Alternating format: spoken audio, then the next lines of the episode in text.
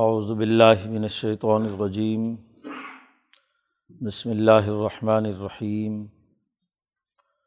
وقال الملک اتونی بہ فلما جاء الرسول قال ارجع الى ربك فاسأله ما بال النسبة اللاتي قطعن أيديهن ان ربی بقیدہن علیم۔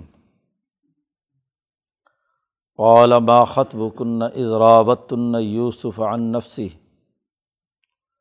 قلنا حاش لله ما علمنا عليه من سوء. قالت امرأة العزيز، الآن حصحص الحق. أنا راودته عن نفسه، وإنه لمن الصادقين.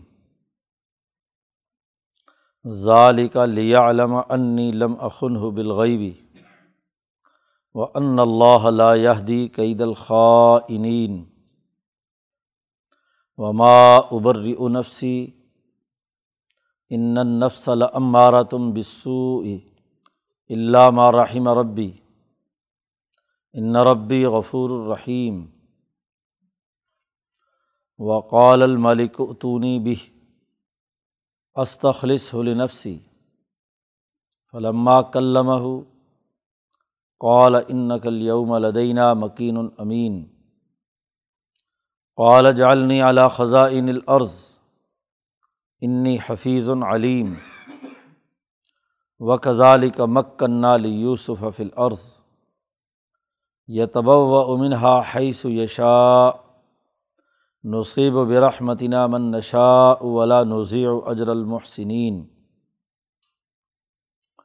ولا اجر الآخرت خیر الزین آمن و کانو یتقون صدق اللہ العظیم۔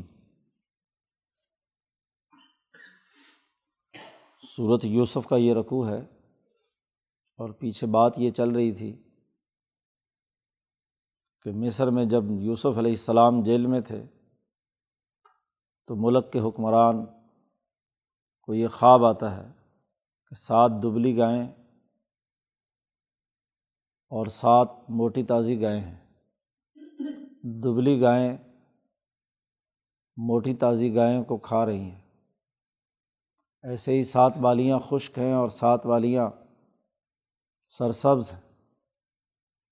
تو اس خواب کی تعبیر ان کے ستارہ شناس نہیں بتا رہے۔ وہ کہتے ہیں اضغاث و احلام، یہ محض تصورات و خیالات ہیں، پراگندہ خیالات ہیں۔ یوسف علیہ السلام نے نہ صرف اس کی تعبیر بتلائی، بلکہ اگلے پندرہ سال کی صورت حال کا نقشہ بھی کھینچا۔ پندرہ سالہ ایک اقتصادی منصوبہ اس کی بھی وضاحت کی۔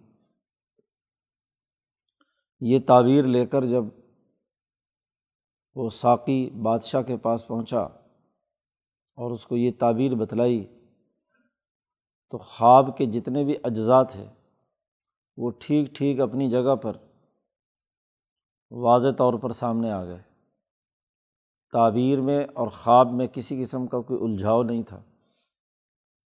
بڑے واضح انداز میں تمام چیزیں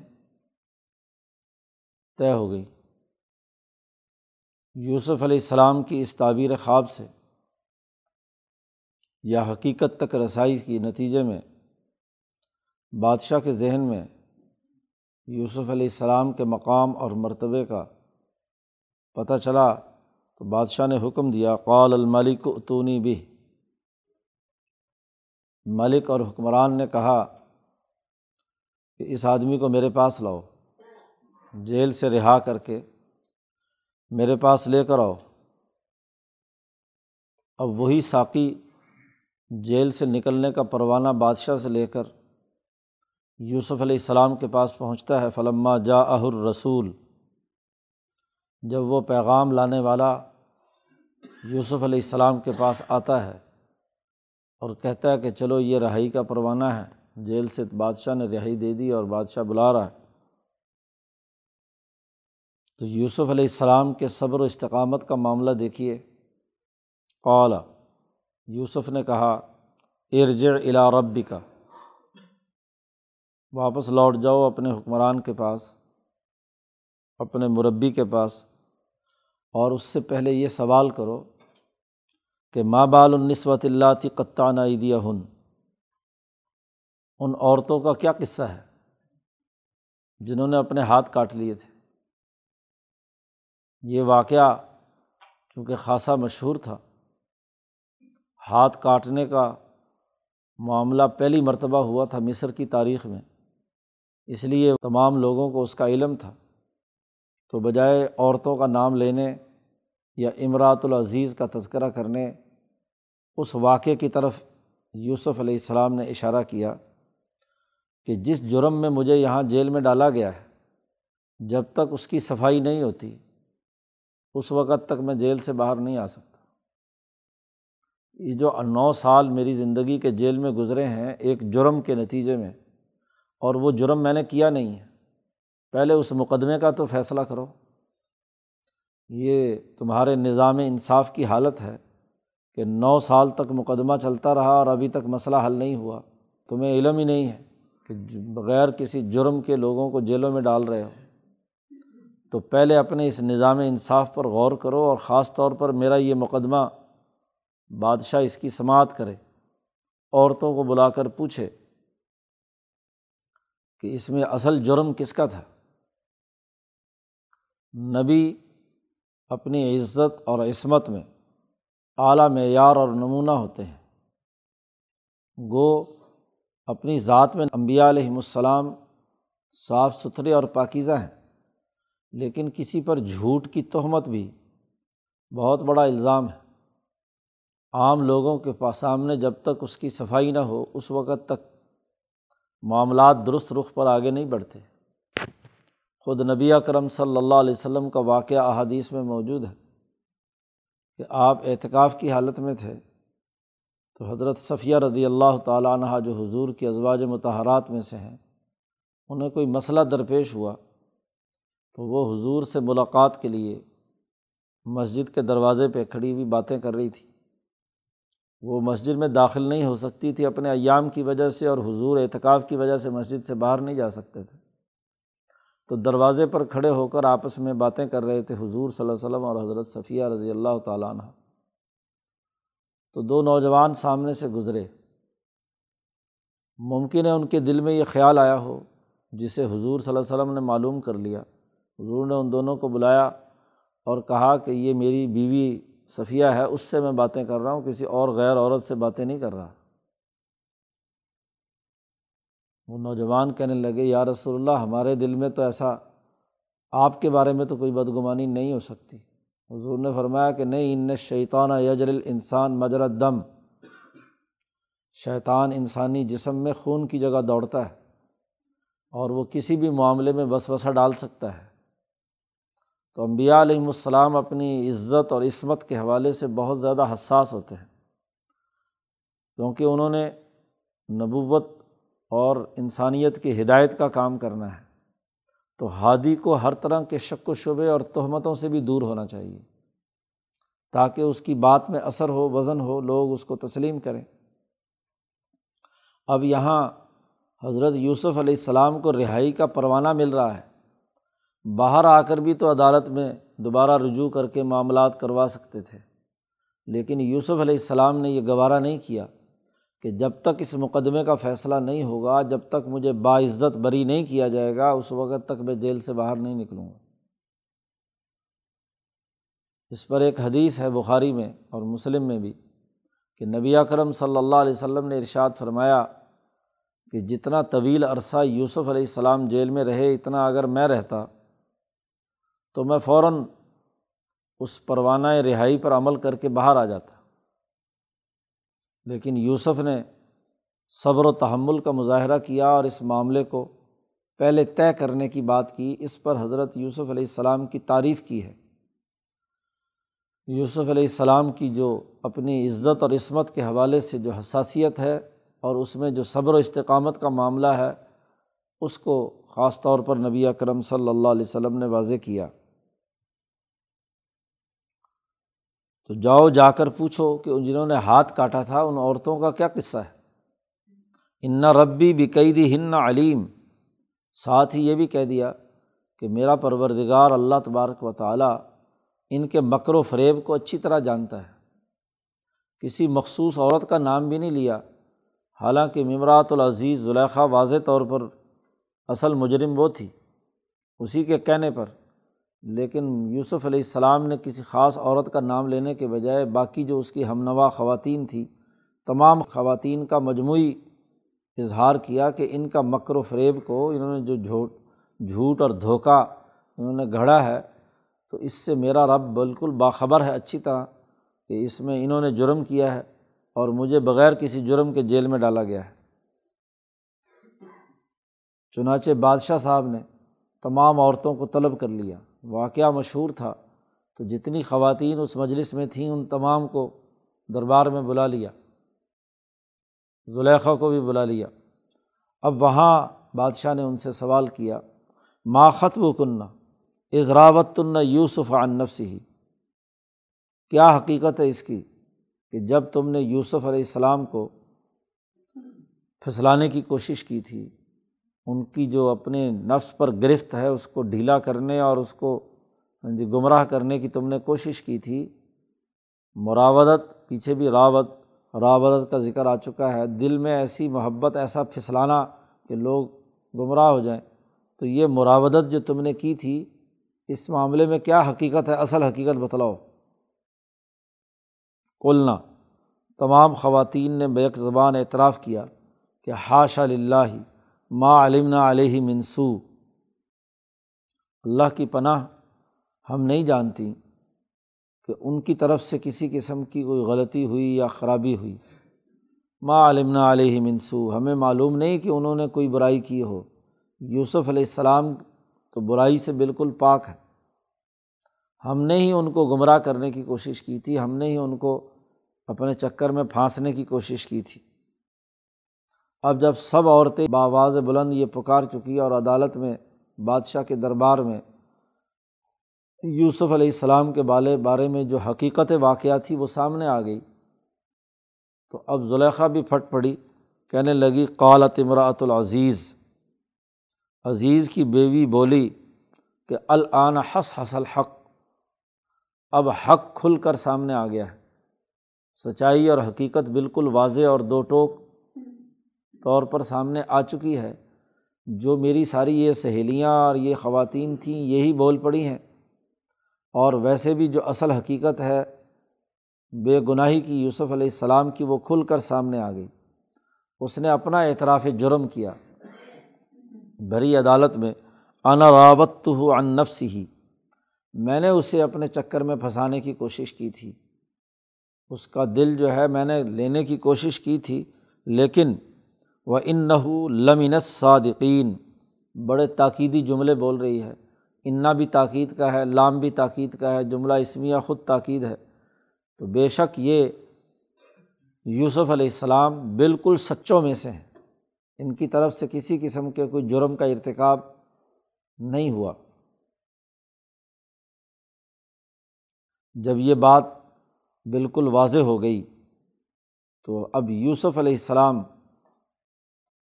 کا جملہ ہے کا اگلا جملہ ہے ظالقہ لیا علامہ انی لم اخن ہو بالغیبی میں یہ بات اس لیے کر رہا ہوں، یوسف علیہ السلام جب رہا ہو کر باہر آتے ہیں اور بات چیت کرتے ہیں تو اس میں حضرت نے فرمایا، یوسف علیہ السلام نے، کہ لیا علامہ انی لم اخن ہو اب وہیں عزیز مصر بھی موجود ہے۔ تو عزیز مصر کی طرف اشارہ کر کے کہتے ہیں یوسف علیہ السلام، کہ یہ میں نے بالکل کھلی بات، عدالت کے اندر دودھ کا دودھ اور پانی کا پانی اس لیے کرایا ہے تاکہ یہ عزیز مصر جان لے کہ انی لم اخن ہو بالغیبی۔ میں نے اس کی عدم موجودگی میں اس کے حرم میں کسی قسم کی کوئی خیانت نہیں کی۔ جس نے مجھے پالا پوسا بڑا کیا ہے، جس نے مجھ پر احسان کیا ہے ہاں جی اپنے گھر میں بیٹے کی طرح بنا کر رکھا ہے۔ تو میں نے بھی کسی قسم کی اس کی بیوی کے ساتھ کوئی بدتمیزی نہیں کی۔ لم اخن ہوں، میں نے کوئی خیانت نہیں کی۔ بالغئی بھی چوری چھپے۔ و ان اللہ لا دی قید الخائنین بے شک اللہ تبارک و تعالیٰ خیانت کرنے والوں کے داؤ پیچ کو چلنے نہیں دیتا۔ خیانت کرنے والے جب مکر و فریب کریں تو ان کا مکر و فریب زیادہ دیر چل نہیں سکتا۔ انہوں نے خیانت کی، انہوں نے جھوٹ بولا بدیانتی کی اور الٹا مجھ پر الزام لگایا۔ تو آج بالکل چیز واضح ہو گئی کہ میرا اس میں کسی قسم کا کوئی جرم نہیں ہے۔ یہ ذالکہ سے لے کر غفور الرحیم تک۔ اس کے بارے میں بعض مفسرین کی رائے تو یہ ہے کہ یہ زلیخا کا ہی جملہ ہے کہ وہ بعد میں مسلمان ہو گئی تھی اور اس کو ہاں جی اپنی غلطی کا احساس ہو گیا۔ تو وہ یہ کہہ رہی ہے ظالقہ لیا علم علم انی لم اخن ہو۔ یوسف جان لے کہ میں نے اس کی عدم موجودگی میں جو گواہی دی ہے بالکل صحیح دی ہے۔ لیکن یہ حافظ ابن کثیر، ابن تیمیہ وغیرہ نے یہی زلیخا کے جملے کے طور پر اس کی تشریح کی ہے۔ لیکن امام شاہ ولی اللہ دہلوی اور حضرت شاہ عبد القادر دہلوی اور اب شیخ الہند نے بھی جس ترجمے کو اختیار کیا ہے وہ یہ کہ ظالقہ کا جملہ یہ یوسف علیہ السلام کی بات ہے۔ زلیخہ کی بات تو بس یہاں ختم ہو گئی کہ انراوت تو ہو انفس ہی و ان لمن صادقین کہ یوسف بالکل سچے ہیں۔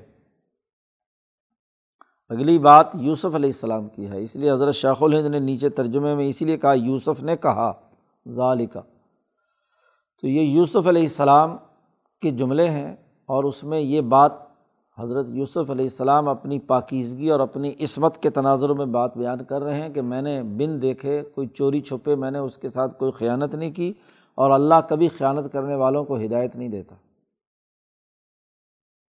باقی وما ابری و نفسی، ان نفس المارا تم بسو اللہ ماراہم ربی۔ اس بات کا بھی اعلان کر دیا کہ میں اپنے نفس سے مکمل طور پر بری نہیں ہوں۔ کوئی بھی انسان اپنے نفس کی پاکیزگی کا دعوے دار نہیں ہو سکتا۔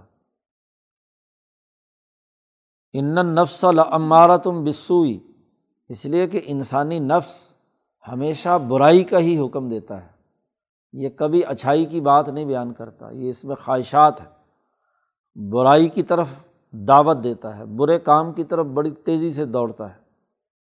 انسانی نفس اس کا قرآن حکیم نے تین جگہ پر تذکرہ کیا ہے اور اس نفس کی تین اقسام بیان کی ہیں۔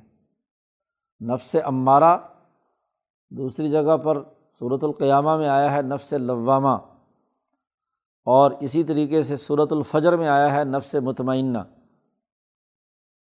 تو نفس انسانی کے تین ہی پہلو ہیں۔ پہلے مرحلے میں انسانی نفس ہمیشہ برائی کی دعوت دیتا ہے، اس کو نفس عمارہ کہتے ہیں۔ برائی کرے اور اس پر کسی قسم کی پیشیمانی نہ ہو اور آدمی برائی کے اندر دھستا چلا جائے۔ نفس کا کام یہ ہے کہ ادھر ہی اس کو لے جاتا رہتا ہے۔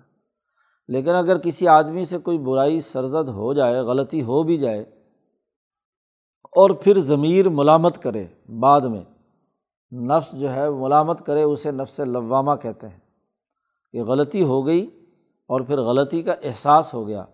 اور آدمی اس غلطی کے احساس پر اپنے ضمیر کا مجرم اپنے آپ کو سمجھے اور توبہ اور استغفار کرے، یہ نفس لوامہ ہے۔ اور نفس مطمئنہ آخری درجہ ہے کہ جب کسی آدمی نے اپنے نفس کو اتنا کنٹرول کر لیا کہ جس کے نتیجے میں اس کا نفس اس کے اوپر وار نہیں کر سکتا، وہ اطمینان کی حالت میں ہے۔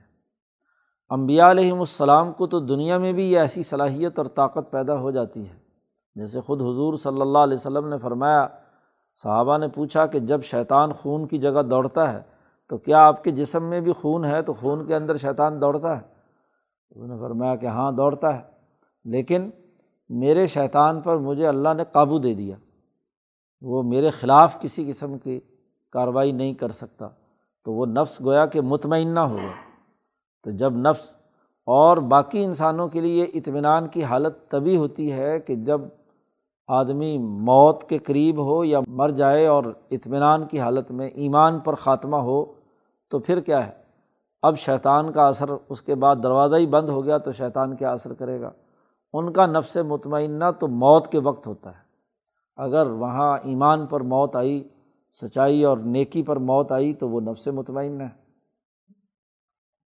تو یہاں یوسف علیہ السلام اپنی اصل اس بات کی طرف اشارہ کر رہے ہیں کہ انسانی ایک عام قانون اور ضابطہ بتلا رہے ہیں اور اس میں ابدیت کے مقام کے تناظر میں اپنی پاکیزگی کے اور عصمت کے خود دعوے دار نہیں ہیں، بلکہ فرما رہے ہیں کہ مجھ سے بھی غلطی ہو سکتی ہے، وما ابر و نفسی، میں اپنے نفس کو بری نہیں کر سکتا۔ ان نفسا کیوں؟ اس لیے کہ نفس انسانی جو ہے، یہ تو برائی کا حکم دیتا ہے۔ ہاں اللہ مار رحم ربی، مگر وہ جس پر میرا رب رحم کرے۔ اللہ تبارک و تعالیٰ کی رحمت نازل ہو تو پھر نفس عمارہ سے جان چھوٹ جاتی ہے۔ تو یوسف علیہ السلام پر تو اللہ کی رحمت تھی، تو اس لیے اس رحمت کے سبب سے اللہ کی توفیق سے نفس جو ہے عمارہ برائی والے کاموں سے باز آیا۔ امام شاہ ولی اللہ دہلوی نے فرمایا ہے پیچھے والا قد ہمت بھی و ہمہ بہا میں، یہ ہم کا اظہار یا ہم کا احساس اور ادراک، یہ یوسف علیہ السلام کو بھی ہوا تھا۔ اسی تناظر میں یہ بات کہہ رہے ہیں۔ بات یہ ہے کہ جن کی بہیمیت قوی اور بلکیت عالیہ ہوتی ہے، ان میں تبھی چیزیں آتی ہیں۔ اب یوسف جو ہے نبی ہیں، جوان ہیں، پوری طبی خواص ان کے اندر موجود ہیں، کوئی پتھر کی دیوار تو نہیں ہے کہ ان کے سامنے کوئی ایسا معاملہ ہو جو جذبات کو ابھارنے والا ہو اور ان کو خیال بھی نہ آئے۔ اور یہ عصمت عمبیا کے خلاف بات نہیں ہے۔ شاہ صاحب نے بڑی تفصیل سے اس پر تعویل الحادیث میں گفتگو کی ہے۔ ایک ولایت نبوت ہوتی ہے اور ایک شاہ صاحب نے فرمایا کہ وہ جو عام ولایت ہوتی ہے، اس میں کسی آدمی جس کی ملکیت تو عالیہ ہو اور بہیمیت سرے سے کچھ بھی نہ ہو۔ ضعیفہ ہو، بہت ہی۔ تو وہ لوگ ریاضت سے ہاں جی وہ ایک بات پر ایسے طریقے سے پختہ ہو جاتے ہیں کہ دوسری طرف کا خیال اور احساس بھی وہ مار دیتے ہیں۔ تو یہ رحبانیت کا طریقہ ہے، یا ولایت کا کم ترین درجہ ہے۔ ولایت کا اعلیٰ ترین درجہ یہ ہے کہ دوائی موجود ہوں، جذبات موجود ہوں اور پھر ان کو کنٹرول کرنا۔ اس پر عمل نہ کرنا۔ یہ زیادہ بڑا امتحان ہوتا ہے۔ تو یہ اعلیٰ ترین جو عصمت کی قسم ہے، یہ امبیا علیہم السلام میں پائی جاتی ہے۔ تو یہاں یوسف علیہ السلام نے یہی بات کہی کہ اللہ نے رحمت کی اور میں اپنے نفس عمارہ سے بچ گیا۔ ان ربی غفور الرحیم، بے شک میرا رب معاف کرنے والا ہے اور رحم کرنے والا ہے۔ یہ تفسیر اسی لیے اختیار کی حضرت شیخ الہند رحمۃ اللہ علیہ نے کہ اگر یہ جملے زلیخا کے بنائے جائیں تو زلیخا جو ہے وہ تو ابھی مسلمان ہی نہیں ہوئی۔ ایمان کی بات ہی نہیں ہے۔ باقی رہی جو لوگ کہتے ہیں مسلمان ہوئی اور یوسف علیہ السلام سے شادی ہوئی، محدثین کے یہاں یہ روایات کوئی حیثیت نہیں رکھتی۔ یہ کچھ علماء کے اقوال ہیں اور وہ بھی اسرائیلی روایات کی بنیاد پر۔ ورنہ محققین، محدثین کے یہاں اس طرح کی کوئی ثبوت موجود نہیں ہے کہ واقعتاً وہ مسلمان ہوئی اور اس کی واقعتاً حضرت یوسف علیہ السلام سے شادی ہوئی۔ تو جب وہ مسلمان ہی نہیں ہوئی تو اتنے بلند پایا جملے وہ کیسے بول سکتی ہے اس لیے بجائے یہ کہ اس کو زلیخا کی طرف اس کا توجہ وہ کی جائے، یہ جملے حضرت یوسف علیہ السلام کے ہیں۔ اور ربی بھی واضح طور پر بیان کر رہا ہے کہ رب کے ساتھ تعلق تو یوسف علیہ السلام کا ہے۔ تو ان ربی غفور الرحیم اس طرح سیاق و سباق کے اعتبار سے یہ جو ولی اللہ اسلوب ہے، یہ آیات کے کامل مفہوم کو اپنی جگہ پر رکھ کر مطلب متعین کر رہا ہے۔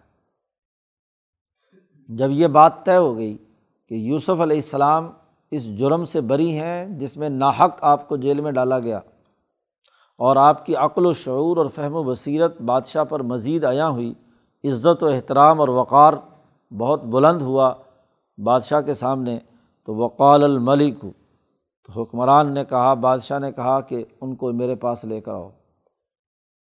اعزاز و اکرام کے ساتھ لے کر آؤ۔ استخلص لنفسی، میں خالص انہیں اپنے کاموں کے لیے رکھ لوں گا۔ اس سے پہلے یوسف علیہ السلام عزیز مصر کے مصاحب تھے۔ اور عزیز مصر کے سفرد جو کام ہوتا تھا فوتی فار کے ذمے، تو اس کام میں ہاتھ بٹھاتے تھے۔ اب اس نے کہا کہ جی وہ جو عزیز مصر جو پہلے وزیر اعظم ہے، اس کے وہ خاص آدمی نہیں ہوں گے، وہ میرے مشیر خاص ہوں گے۔ استخلص ہو لنفسی۔ میں اپنے کام کے خاص شاہی کاموں کے لیے انہیں اپنے پاس رکھوں گا۔ یعنی تمام اختیارات کارگزار بادشاہ جسے کہنا چاہیے، اصل ذمہ داری کے ساتھ کام کرنے والا میں انہیں بناؤں گا۔ چنانچہ جب یوسف علیہ السلام جیل سے رہا ہوتے ہیں اور ان کو پورے اعزاز اور احترام کے ساتھ بادشاہ کے دربار میں لایا جاتا ہے۔ تو فلما کل لمہ وہاں یوسف علیہ السلام سے جو مکالمہ ہوا، بات چیت ہوئی، تو قولا اس نے کہا، بادشاہ نے کہ ان نقل یوم لدینہ مکین امین، کہ آج کے بعد تم واقعی ہمارے پاس معزز اور مکرم اور امانت دار اور معتبر بن کر رہو گے۔ تمہیں پوری حکومت اور مملکت کی امانت اور اس کی ذمہ داریاں تمہارے ہم سفرد کرتے ہیں۔ آج کے بعد تم میرے مشیر خاص بن کر یہاں کام کرو گے۔ بات چیت اور تکلم کا تذکرہ کیا ہے۔ انسانوں کی صلاحیت ان کی گفتگو سے ظاہر ہوتی ہے۔ اس کے ذہن اور اس کے ظرف کا پتہ چلتا ہے ٹیبل ٹاک سے۔ جب آپ گفتگو کرتے ہیں، ایک آدمی بے وقوف اور احمق ہے، معاملات کو سمجھتا ہی نہیں تو وہ اوٹ پٹانگ بولتا رہتا ہے۔ انٹرویو اسی لیے کیے جاتے ہیں کہ جس کے ذریعے سے پتہ چلے کہ یہ آدمی کتنی مہارت رکھتا ہے، کتنی صلاحیت رکھتا ہے۔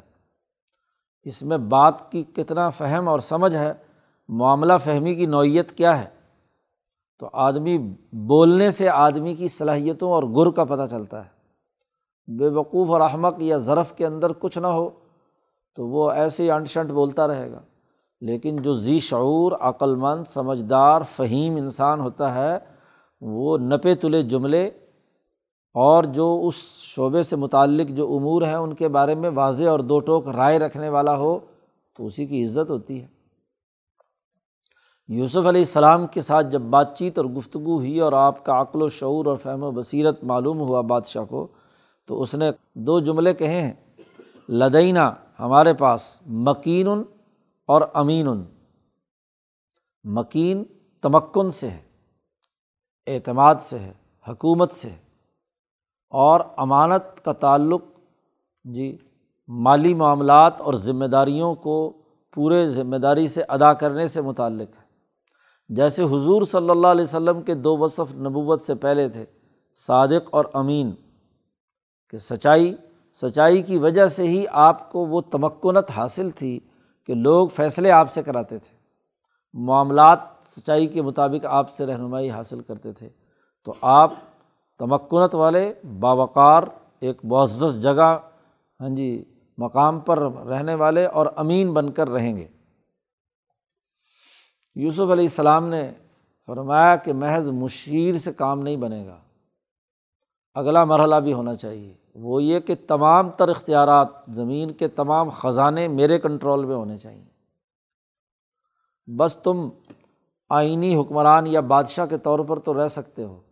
نظم و نسق کا مکمل کنٹرول میرے پاس ہوگا تو یہ پندرہ سالہ جو اگلا مسئلہ پیش آ رہا ہے، اس کا درست حل کیا جا سکتا ہے۔ اور اگر میرے کام میں مداخلت کی جائے گی اور بادشاہ اپنے اختیارات استعمال کرے گا، جو اپنے خواب کو نہیں سمجھ سکتا، وہ سسٹم کیا بنائے اور چلائے گا۔ اس لیے یوسف علیہ السلام کا مطالبہ تھا کہ اجعلنی اعلیٰ خزاں العرض کہ میرے قبضے میں دے دو تمام زمین کے خزانے۔ زراعت، تجارت، صنعت، مالیاتی تمام امور، وہ خزانے، بیت المال ہاں جی یہ سب کا سب میرے کنٹرول میں دے دو۔ کیوں؟ اس لیے کہ انی حفیظ العلیم میں ان تمام وسائل کا نگہبان اور حفاظت کرنے والا بھی ہوں اور علیم، اچھی طرح جانتا ہوں کہ کس چیز کو کہاں اور کیسے استعمال کرنا ہے۔ کسی آدمی کے اندر سب سے بڑے وصف دو ہی ہوتے ہیں کہ وہ گرد و پیش میں جو معاملات پیش آئے ہیں، ان میں ان تمام چیزوں کی، اس کی جزیات کی حفاظت کر کے ان جزیات کو یاد رکھنے کی اہلیت اور صلاحیت رکھتا ہے۔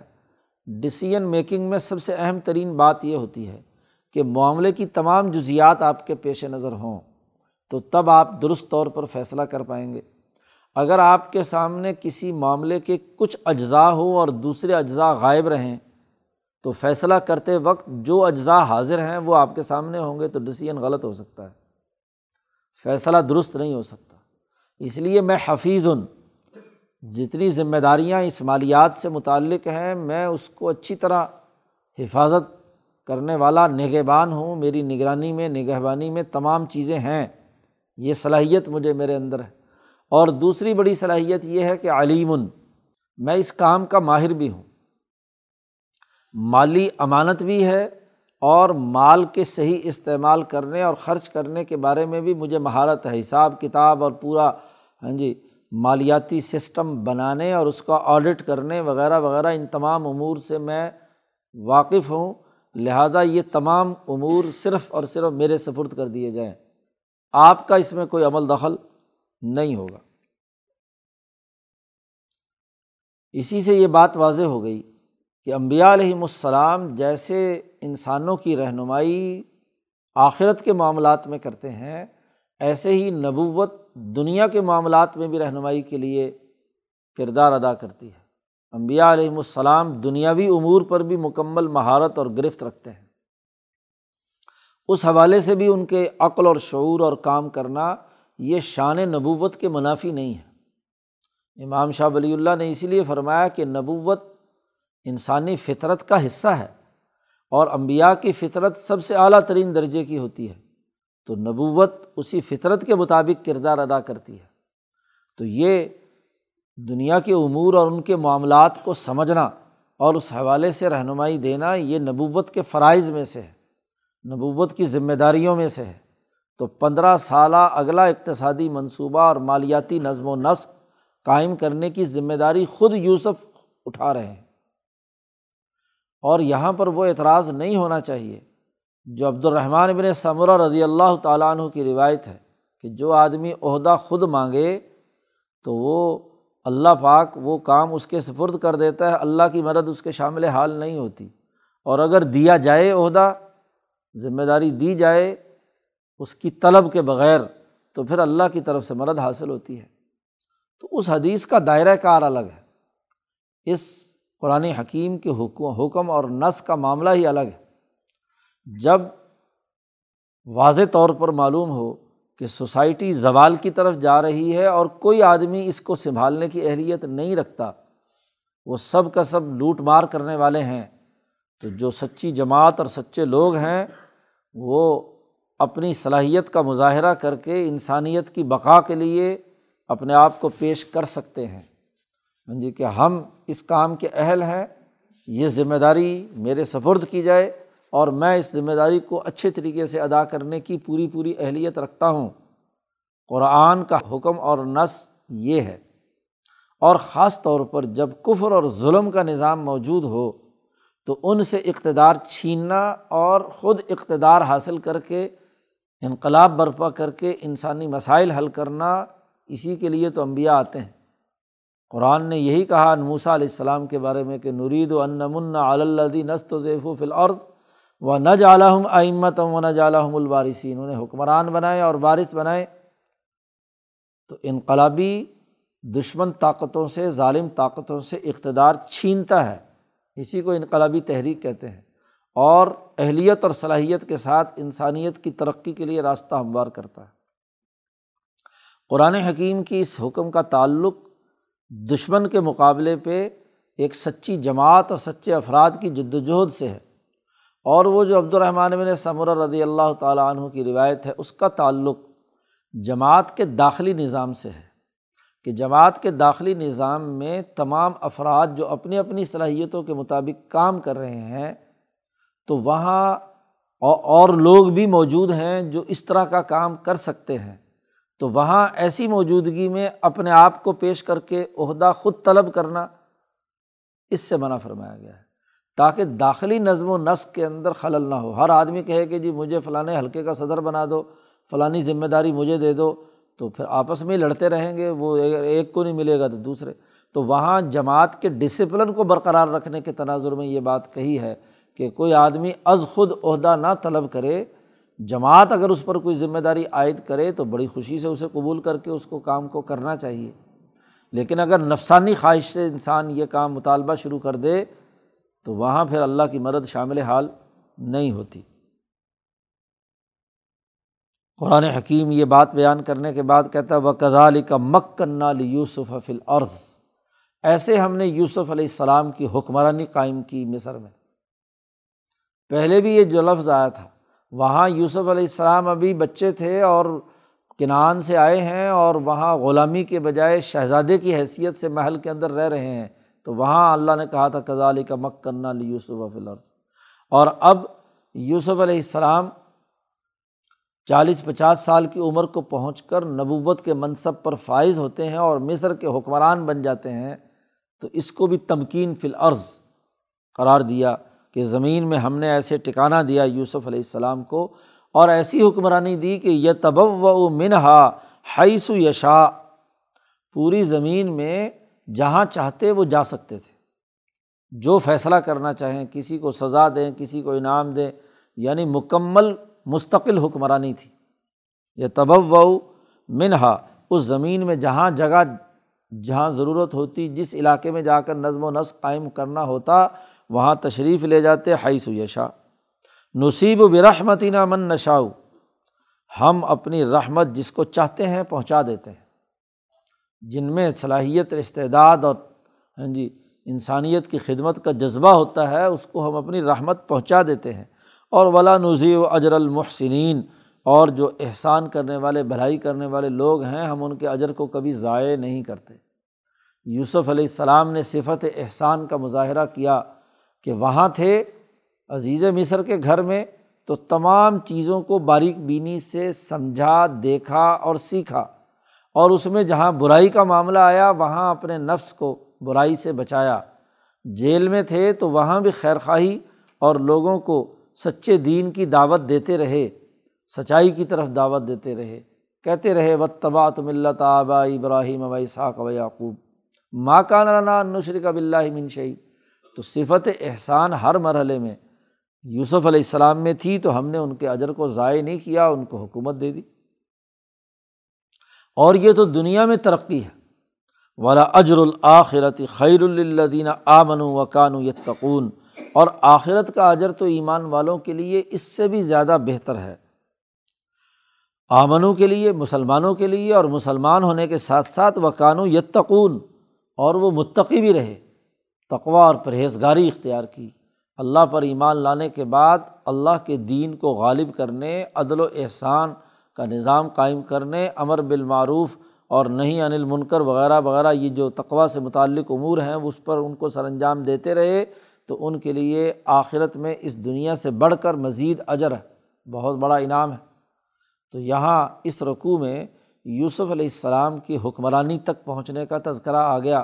اور حضرت شاہ عبد القادر دہلوی رحمۃ اللہ علیہ موضح میں فرماتے ہیں کہ یہاں تک مکے کے ان مشرقوں کے سوال کا جواب دے دیا کہ جس میں وہ یہ کہتے تھے کہ بنی اسرائیل تو شام میں رہنے والے تھے، فلسطین کے رہنے والے تھے، یہ مصر کہاں پہنچ گئے؟ موسا علیہ السلام ان کو نکال کر لائے مصر سے واپس۔ تو اس کا جواب دے دیا کہ یوسف کے علیہ السلام کے زمانے میں یوسف جب وہاں کے حکمران بنے تو بنی اسرائیل وہاں پر منتقل ہوئے۔ تو یہاں یوسف علیہ السلام کی حکمرانی کا گویا کہ اس رقوع میں وضاحت کے ساتھ اعلان کر دیا، اب آگے اگلا مرحلہ شروع ہوتا ہے پندرہ سالہ اقتصادی منصوبے کا اور اس سے متعلق امور اگلی رقوع میں آ رہے ہیں۔ اللہ تعالیٰ قرآن حکیم کو سمجھنے اور اس پر عمل کرنے کی توفیق عطا فرمائے۔ اللہ